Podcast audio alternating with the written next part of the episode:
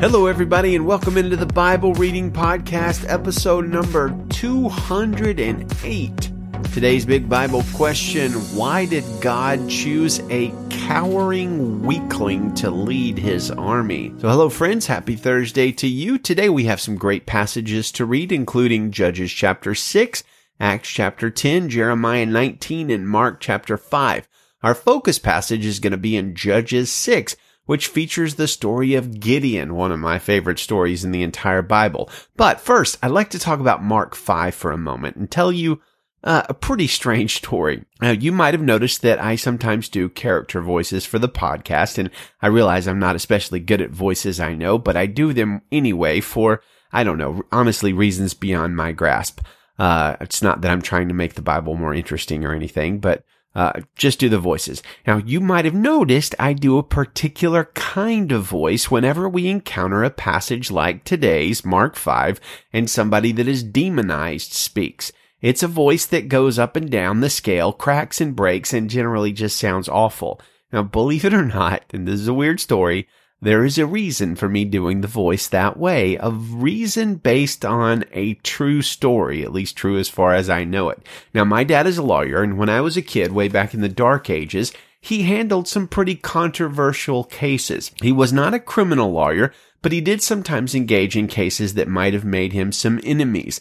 He represented several African Americans in civil rights lawsuits in the, I think the 80s, maybe the 70s too, in the 90s, and beyond. He represented a group of truckers in the 70s that flooded the streets around the Alabama state capitol in Montgomery demanding, well, actually something I don't remember, but was probably like better working conditions or safety laws or uh, something like that. I don't, I just don't know. Anyway, he was a sometime legal crusader and made some enemies. Now, one night when I was eight, nine, something along those lines, he got a phone call from a man who stated to my dad that he was coming to kill him. Now, I vaguely, in the vaguest sort of way, remember that night, or maybe I just remember being told about it, but I think I have this memory of my dad getting his gun. It was Alabama. Everybody has guns in Alabama and waiting up for the guy. But the guy never showed up, which, you know, obviously a good thing. Now, years later, my dad told me a little bit more about that call, that call, including the fact that the man who called claimed to be demon possessed. Now, I asked my dad what he sounded like on the phone, and he said the man's tone and pitch changed up and down and up and down and up and down while he was talking, and it sounded very strange and unnerving. Now, try as I might, I couldn't get anything else out of my dad on that call when I was a teenager, and we last talked about it. Uh, but I've never forgotten about it. And now you know the rest of the story. And knowing is half the battle. Good day, good night, and good luck. Oh, wait. Well, anyway, let's talk about Gideon a little bit more. Uh, well, actually, let's read about Gideon first, and then we'll talk about him. So, Judges chapter 6, verse 1 in the Christian Standard Bible. The Israelites did what was evil in the sight of the Lord, so the Lord handed them over to Midian seven years, and they oppressed Israel. Because of Midian, the Israelites made hiding places for themselves in the mountains, caves, and strongholds. Whenever the Israelites planted crops, the Midianites, Amalekites, and the people of the east came and attacked them. They encamped against them and destroyed the produce of the land, even as far as Gaza. They left nothing for Israel to eat, as well as no sheep, ox, or donkey. For the Midianites came with their cattle and their tents like a great swarm of locusts. They and their camels were without number, and they entered the land to lay waste to it. So Israel became poverty stricken because of Midian, and the Israelites cried out to the Lord. When the Israelites cried out to him because of Midian, the Lord sent a prophet to them, and he said to them, This is what the Lord God of Israel says. I brought you out of Egypt and out of the place of slavery. I rescued you from the power of Egypt and the power of all who oppressed you. I drove them out before you and gave them your land. There, I gave you their land. I said to you, I am the Lord your God. Do not fear the gods of the Amorites whose land you live in. But you did not obey me. Now the angel of the Lord came, and he sat under the oak that was in Ophrah, which belonged to Joash the Abiezrite. His son Gideon was threshing wheat in the winepress in order to hide it from the Midianites. Then the angel of the Lord appeared to him and said, The Lord is with you, valiant warrior. Gideon said to him, Please, my lord, if the Lord is with us, why has all this happened? And where are all his wonders that our ancestors told us about? They said, Hasn't the Lord brought us out of Egypt? But now the Lord has abandoned us and handed us over to Midian. The Lord turned to him and said, Go in the strength you have and deliver Israel from the grasp of Midian. I am sending you. And he said to him, Please, Lord, how can I deliver Israel? Look, my family is the weakest in Manasseh, and I'm the youngest in my father's family. But I will be with you, the Lord said to him. You will strike Midian down as if it were one man. Then he said to him, if I found favor with you, give me a sign that you're speaking with me. Please do not leave this place until I return to you. Let me bring my gift and set it before you. And he said, I will stay until you return. So Gideon went and prepared a young goat and unleavened bread from a half bushel of flour. He placed the meat in a basket and the broth in a pot. He brought them out and offered them to him under the oak. The angel of God said to him, Take the meat with the unleavened bread, put it on this stone, and pour the broth on it. So he did that. The angel of the Lord extended the tip of the staff that was in his hand and touched the meat and the unleavened bread. Fire came up from the rock and consumed the meat and the unleavened bread. Then the angel of the Lord vanished from his sight. When Gideon realized that he was the angel of the Lord, he said, Oh no, Lord God, I have seen the angel of the Lord face to face. But the Lord said to him, Peace be with you. Don't be afraid, for you will not die. So Gideon built an altar to the Lord there and called it, The Lord is Peace, or Yahweh Shalom. It is still in Ophrah of the Abiezrites today. On that very night, the Lord said to him, Take your father's young bull and second bull, seven years old, then tear down the altar of Baal that belongs to your father and cut down the Asherah pole beside it. Build a well constructed altar to the Lord your God on the top of this mount. Take the second bull and offer it as a burnt offering with the wood of the Asherah pole you cut down. So Gideon took ten of his male servants and did as the Lord had told him. But because he was too afraid of his father's family and the men of the city to do it in the daytime, he did it at night. When the men of the city got up in the morning, they found Baal's altar torn down, the Asherah pole beside it cut down, and the second bull offered up on the altar that had been built. They said to each other, Who did this? After they made a thorough investigation, they said, Gideon, son of Joash, did it. Then the middle men of the city said to Joash, Bring out your son. He must die because he tore down Baal's altar and cut down the Asherah pole beside it. But Joash said to all who stood against him, Would you plead Baal's case for him? Would you save him? Whoever pleads his case will be put to death by morning. If he is a god, let him plead his own case because someone tore down his altar. That day Gideon was called Jerubbaal, since Joash said, Let Baal contend with him, because he tore down his altar. All the Midianites, Amalekites, and people of the east gathered together, crossed over the Jordan, and camped in the Jezreel valley. The Spirit of the Lord enveloped Gideon, and he blew the ram's horn, and the Abiezrites rallied behind him. He sent messengers throughout all of Manasseh who rallied behind him. He also sent messengers throughout Asher, Zebulun, and Naphtali who also came to meet him. Then Gideon said to God, If you will deliver me as you said, I will put a wool fleece here on the flesh threshing floor. If dew is only on the fleece and all the ground is dry, I will know that you will deliver Israel by me as you said. And that is what happened. When he got up early in the morning, he squeezed the fleece and wrung dew out of it, filling it with, with water. Gideon then said to God, uh, don't, don't be angry with me. Let me speak one more time. Please allow me to make one more test with the fleece. Let it remain dry and the dew be all over the ground. That night, God did as Gideon requested. Only the fleece was dry and dew was all over the ground. And there you go. What a strange and mysterious chapter, right? So Gideon is the youngest in his father's household, and his father's household is the weakest in Israel. This is not good soil for hero growing. Further, what is Gideon doing when the angel of the Lord calls him? He's hiding in a hole threshing wheat. Have you ever threshed wheat? Yeah, well, I haven't either. But I gather that the point of it is to toss the wheat in the air so the useless chaffy part, I forget what it's called, flies away, and the kernely and edible wheat part, again, I forget its name because I'm not a farmer, remains. The whole thing about this process is that it takes wind to do.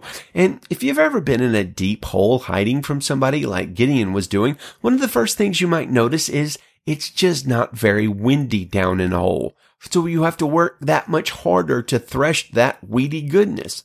Picture this. God wants to raise up a deliverer, a military leader to lead his people against the mighty Midianites. Now, I hope they had t-shirts that said that because it just kind of rolls off the tongue. The mighty Midianites. Now, why, what do you want in a military leader? Well, you want a real Captain America type. Oh, I mean, Captain Israel type, right? Strong, brave, intelligent, good leader, mighty warrior that is confident and also, you know, a little self-effacing and funny so the women in the audience can identify with him and the men don't hate him for being like 100% Captain Awesome.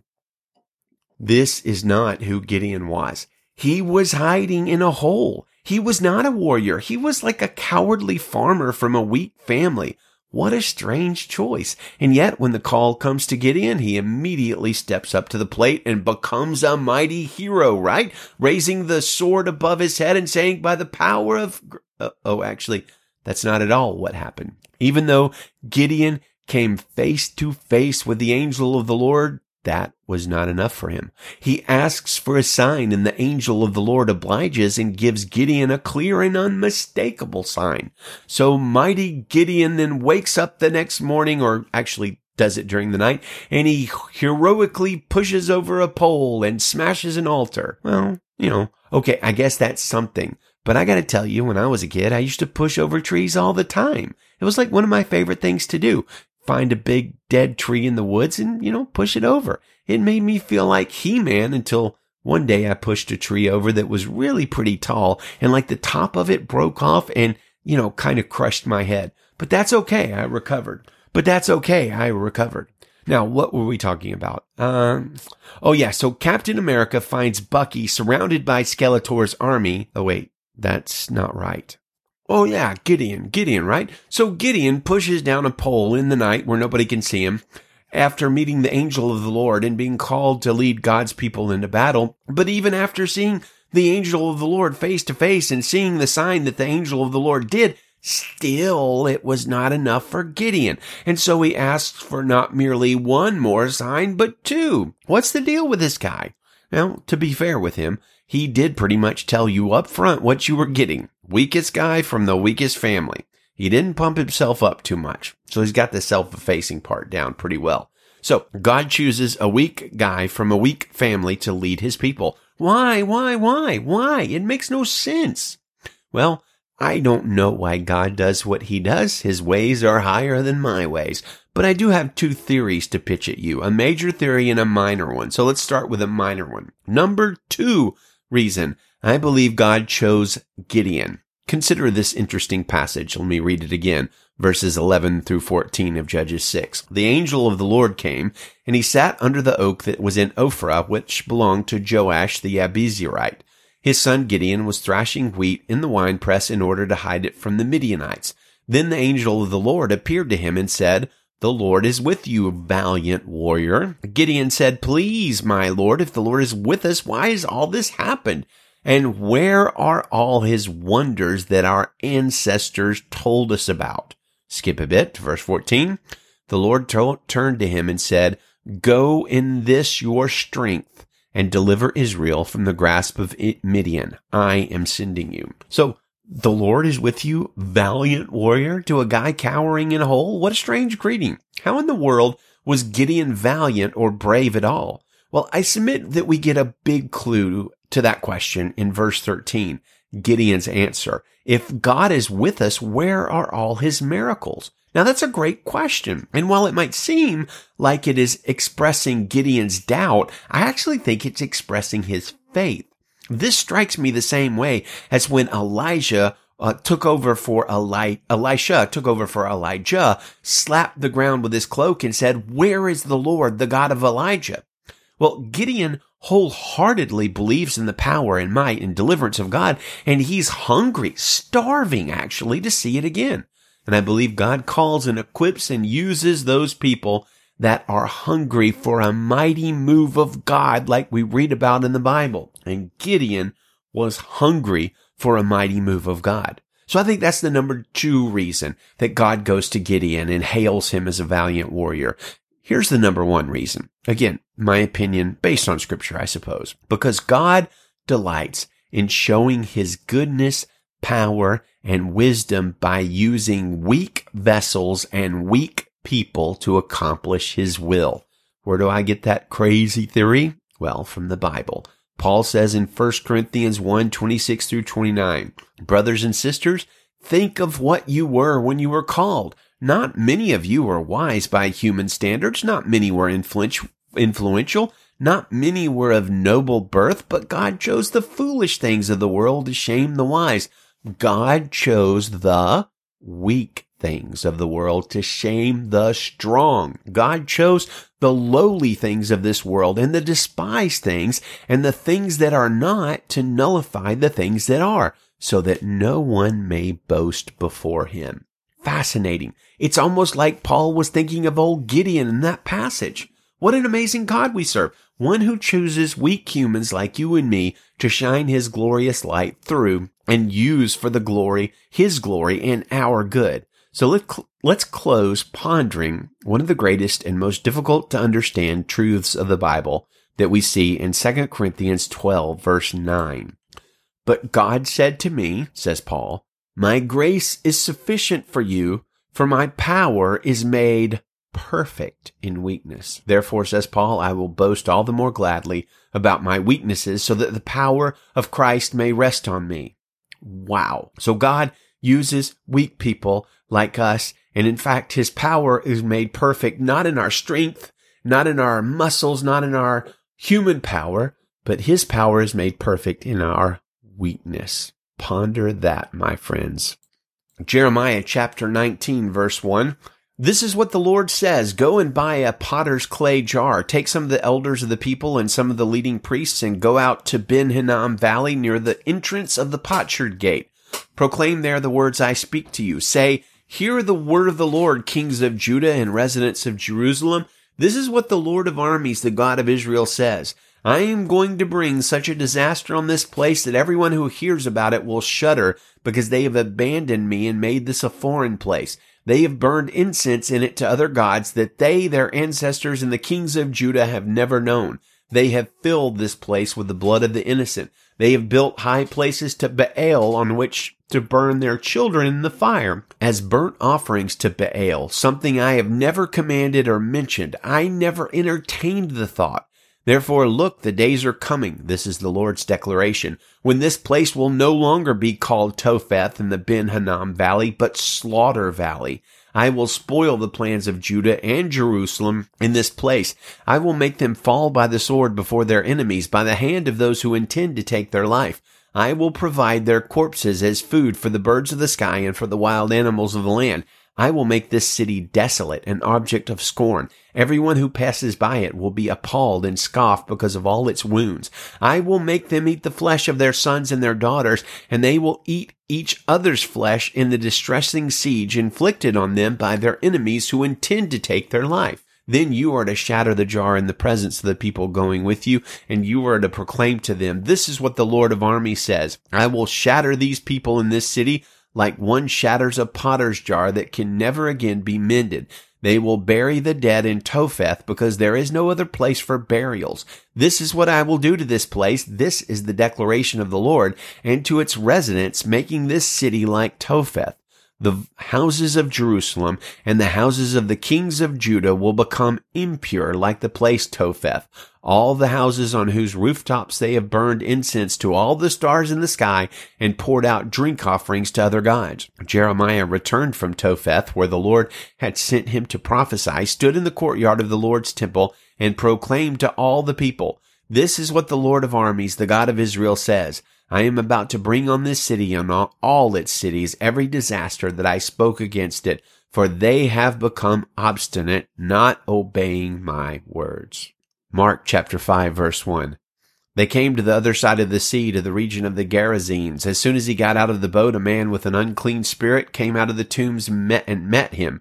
He lived in the tombs, and no one was able to restrain him anymore, not even with a chain, because he often had been bound with shackles and chains, but had torn the chains apart and smashed the shackles. No one was strong enough to subdue him. Night and day among the tombs and on the mountains, he was always crying out and cutting himself with stones.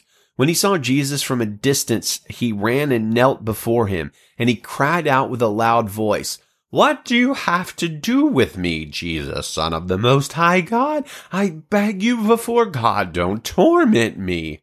For he had told him, Come out of the man, you unclean spirit. What is your name? he asked him. My name is Legion, he answered him, because we are many. And he begged him earnestly not to send them out of the region. A large herd of pigs was there feeding on the hillside. The demons begged him, Send us to the pigs so that we may enter them. So he gave them permission, and the unclean spirits came out and entered the pigs. The herd of about 2,000 rushed down the steep bank into the sea and drowned there. The men who tended them ran off and reported it in the town and the countryside, and people went to see what had happened. They came to Jesus and saw the man who had been demon possessed sitting there dressed and in his right mind, and they were afraid. Those who had seen it described to them what had happened to the demon possessed man and told about the pigs. Then they began to beg him to leave their region. As he was getting into the boat, the man who had been demon possessed begged him earnestly that he might remain with him. Jesus did not let him, but told him, Go home to your own people and report to them how much the Lord has done for you and how he has had mercy on you. So he went out and began to proclaim in the Decapolis how much Jesus had done for him, and they were all amazed. When Jesus had crossed over again by boat to the other side, a large crowd gathered around him while he was by the sea. One of the synagogue leaders named Jairus came and when he saw Jesus, he fell at his feet and begged him earnestly, My little daughter is dying. Come and lay your hands on her so that she can get well and live. So Jesus went with him, and a large crowd was following and pressing against him. Now a woman suffering from bleeding for twelve years had endured much under many doctors. She had spent everything she had and was not helped at all. On the contrary, she became worse. Having heard about Jesus, she came up behind him in the crowd and touched his clothing, for she said, If I just touch his clothes, I'll be made well. Instantly her flow of blood ceased, and she sensed in her body that she was healed of her affliction. Immediately Jesus realized that power had gone out from him. He turned around in the crowd and said, Who touched my clothes? His disciples said to him, you see the crowd pressing against you, and yet you say, Who touched me? But he was looking around to see who had done this. The woman, with fear and trembling, knowing what had happened to her, came and fell down before him and told the whole truth. Daughter, he said to her, your faith has saved you. Go in peace and be healed from your affliction. While he was still speaking, people came from the synagogue leader's house and said, Your daughter is dead. Why bother the teacher any more? When Jesus overheard what was said, he told the synagogue leader, Don't be afraid, only believe. He did not let anyone accompany him except Peter, James, and John, James's brother. They came to the leader's house and he saw a commotion, people weeping and wailing loudly. He went in and said to them, Why are you making a commotion and weeping? The child is not dead, but asleep. And they laughed at him, but he put them all outside. He took the child's father and mother and those who were with him and entered the place where the child was. Then he took the child by the hand and said to her, Talitha cum, which is translated, little girl, I say to you, get up. Immediately the girl got up and began to walk. She was twelve years old. At this they were utterly astounded. Then he gave them strict orders that no one should know about this and told them to give her something to eat. Acts chapter 10 verse 1, there was a man in Caesarea named Cornelius, a centurion of what was called the Italian regiment. He was a devout man and feared God along with his whole household. He did many charitable deeds for the Jewish people and always prayed to God. About three in the afternoon, he distinctly saw a vision, an angel of God who came in and said to him, Cornelius. Staring at him in awe, he said, What is it, Lord? The angel said to him, your prayers and your acts of charity have ascended as a memorial offering before God. Now send men to Joppa and call for Simon, who is also named Peter. He is lodging with Simon, a tanner whose house is by the sea. When the angel who spoke to him had gone, He called two of his household servants and a devout soldier who was one of those who attended him. After explaining everything to them, he sent them to Joppa. The next day, as they were traveling and nearing the city, Peter went up to pray on the roof about noon. He became hungry and wanted to eat, but while they were preparing something, he fell into a trance. He saw heaven open and an object that resembled a large sheet coming down, being lowered by its four corners to the earth. In it were all four-footed animals and reptiles of the earth and the birds of the sky. And a voice said to him, Get up, Peter, kill and eat. No, Lord, Peter said, for I have never eaten anything impure and ritually unclean. Again, a second time, the voice said to him, What God has made clean, do not call impure. This happened three times, and suddenly the object was taken up into heaven. While Peter was deeply perplexed about the vision and what it, he'd seen, what it might mean, right away the men who had been sent by Cornelius, having asked directions to Simon's house, stood at the gate. They called out, asking if Simon, who was named Peter, was lodging there. While Peter was thinking about the vision, the Spirit told him, Three men are here looking for you. Get up, go downstairs, and go with them with no doubts at all, because I have sent them. Then Peter went down to the men and said, Here I am, the one you're looking for. What is the reason you're here? They said, Cornelius, a centurion and an upright and God-fearing man who has a good reputation with the whole Jewish nation, was divinely directed by a holy angel to call you to his house and to hear a message from you. Peter then invited them in and gave them lodging. The next day he got up and set out with them, and some of the brothers from Joppa went with him. The following day he entered Caesarea. Now Cornelius was expecting them and had called together his relatives and close friends.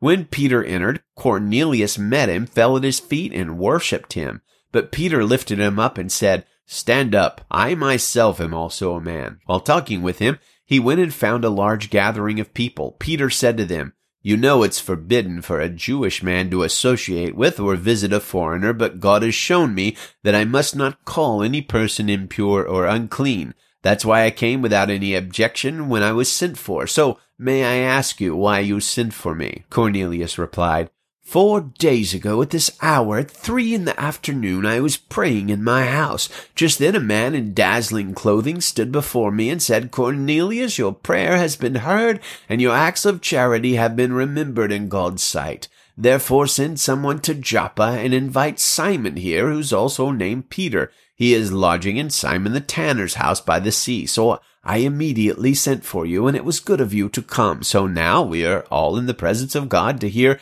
everything you have been commanded by the Lord. Peter began to speak. Now I truly understand that God doesn't show favoritism, but in every nation the person who fears him and does what is right is acceptable to him. He sent the messages, the message to the Israelites proclaiming the good news of peace through Jesus Christ. He is Lord of all. You know the events that took place throughout all Judea, beginning from Galilee after the baptism that John preached, how God anointed Jesus of Nazareth with the Holy Spirit and with power, and how he went about doing good and healing all who were under the tyranny of the devil because God was with him.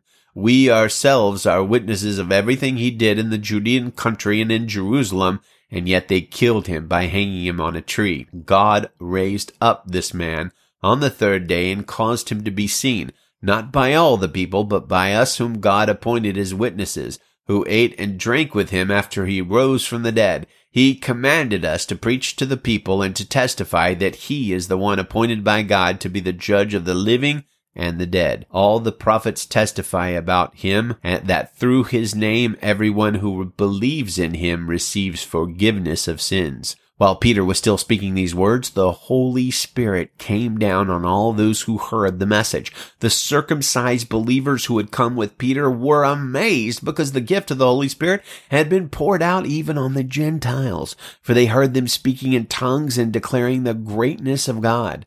Then Peter responded, Can anyone withhold water and prevent these people from being baptized who have received the Holy Spirit just as we have? He commanded them to be baptized in the name of Jesus Christ. Then they asked him to stay for a few days. Amen. Man, the word of God is so good. It's so good. What a privilege just to read it out for you into the microphone. I am blessed to do that. I am blessed that you listen. May the Lord bless you and keep you. Good day and Godspeed.